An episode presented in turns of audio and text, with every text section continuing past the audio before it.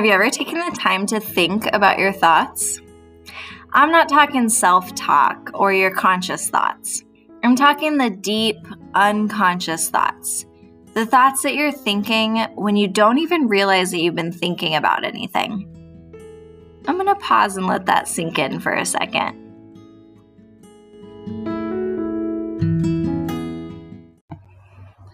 I always fully expect my inner thoughts to be super profound like there's something firing off in there that neuroscientists just can't place, and I'm solving world problems. But what really happens when I zero in on my inner thoughts is something like 37, 38, 39. And I stop myself because my conscious brain takes over, and I'm like, wait, what am I counting? How long have I been counting? Did I even start at zero? I had never really told anyone about this until my junior year of college. And one night I was staying up late with my roommate and we were drinking gin and tonic, which were progressively becoming more gin and less tonic. And so I told her about this, how I would just randomly be counting and I didn't know what that was about. And she's like, oh my gosh, yes, I totally do that too. I bet everybody does that, but no one wants to talk about it because it's just such a random thing that, you know, you don't think to ever bring it up. So we were laughing about it and we decided we were going to ask our other roommate about it. She'd be up in an hour or so anyway to work out. I know she was one of those really motivated people with their lives together while her two bum roommates were up all night drinking gin. So, anyway, our roommate gets out of bed and we bombard her with this question. Now, granted, she is barely awake and like blinking at the light and trying to process what we're asking her. But she looks at us and she goes, No, I definitely don't do that. I think you two are just equally weird. Which, okay, in her defense, she's totally right. we probably are just weird. But it's something that has been on my mind ever since that conversation. If other people have these unconscious thoughts that are totally random like this, like counting something, um, for me lately, as I've been really kind of zeroing in and trying to think about my unconscious thoughts, I've noticed that instead of counting, I've been doing a lot of repeating a phrase over and over in my head. Now, it's usually something that I've just heard. Maybe I'm walking by a conversation um, or something on TV. Sometimes it's something I've just said, which I know on the surface looks a lot like my anxiety trying to figure out what level of mortification I should feel at the thing I just said. But repeating something that I heard on TV or in a passing conversation doesn't necessarily fit this theme. So I think it's a little bit more like the random counting.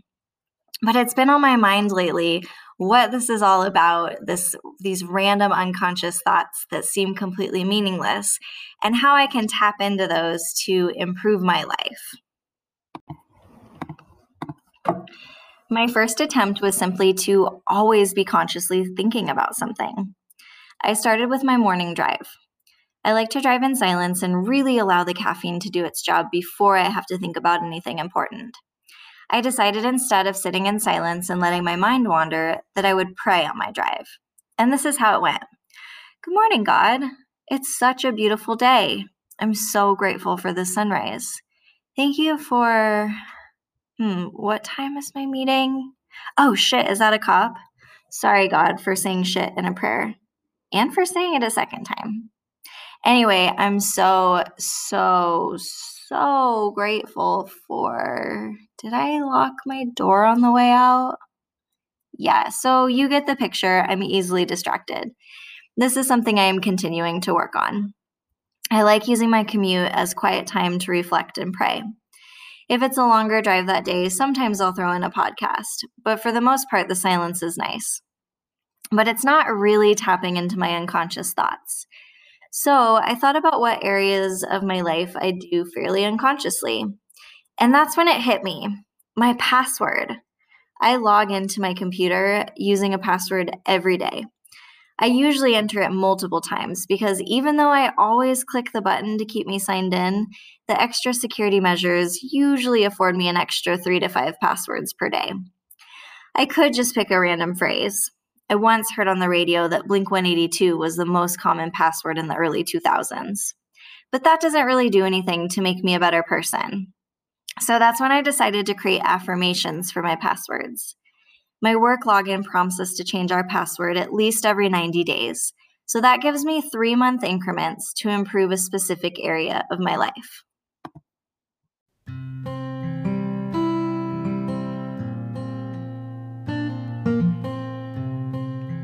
So let's talk about how to get started. Now, of course, you need to follow the specific password guidelines eight characters, at least one capital, one number, one special character, a drop of unicorn blood, and a phoenix feather. We can adjust the spelling to include those guidelines later. But more importantly, how do you even start to write a good affirmation? I like to tap into my teacher brain for this one. I always start each new semester with a fresh list of agreements or guidelines. If you ever had a very strict teacher growing up, you might recognize these as classroom rules. I don't like the sound of rules because it just feels authoritarian to me. I'm currently teaching adult learners, and their participation in writing the agreements is really important to me. I want to create a safe space to share while we fail and learn together. There are a few things that are simply non negotiables for me. These are the things that make it impossible for me to do my job effectively. The number one for me has to do with cell phones in class. I actually feel this way in every area of my life. I just prefer when people are present and undistracted by their phones. It comes down to respect, feeling valued. But I never write my class expectation as no cell phones in class. For one thing, it's just unrealistic. Sometimes cell phones are a necessity. Sometimes they may need them for educational purposes. I can't be so black and white with my rules. I don't want my students to scroll through social media, online shop, or play mindless games. I want them present and focused.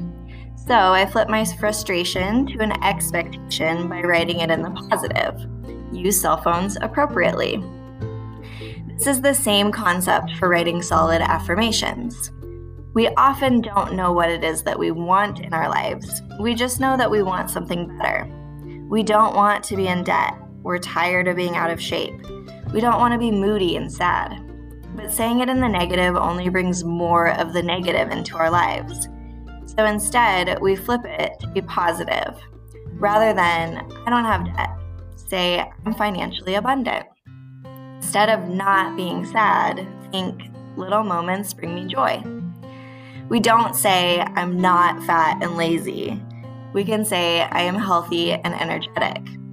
Please know I'm saying this last one with all the love because I am currently eating every last bite of my Freddy's custard, full on stomach ache already set in, and telling myself I'll be better tomorrow.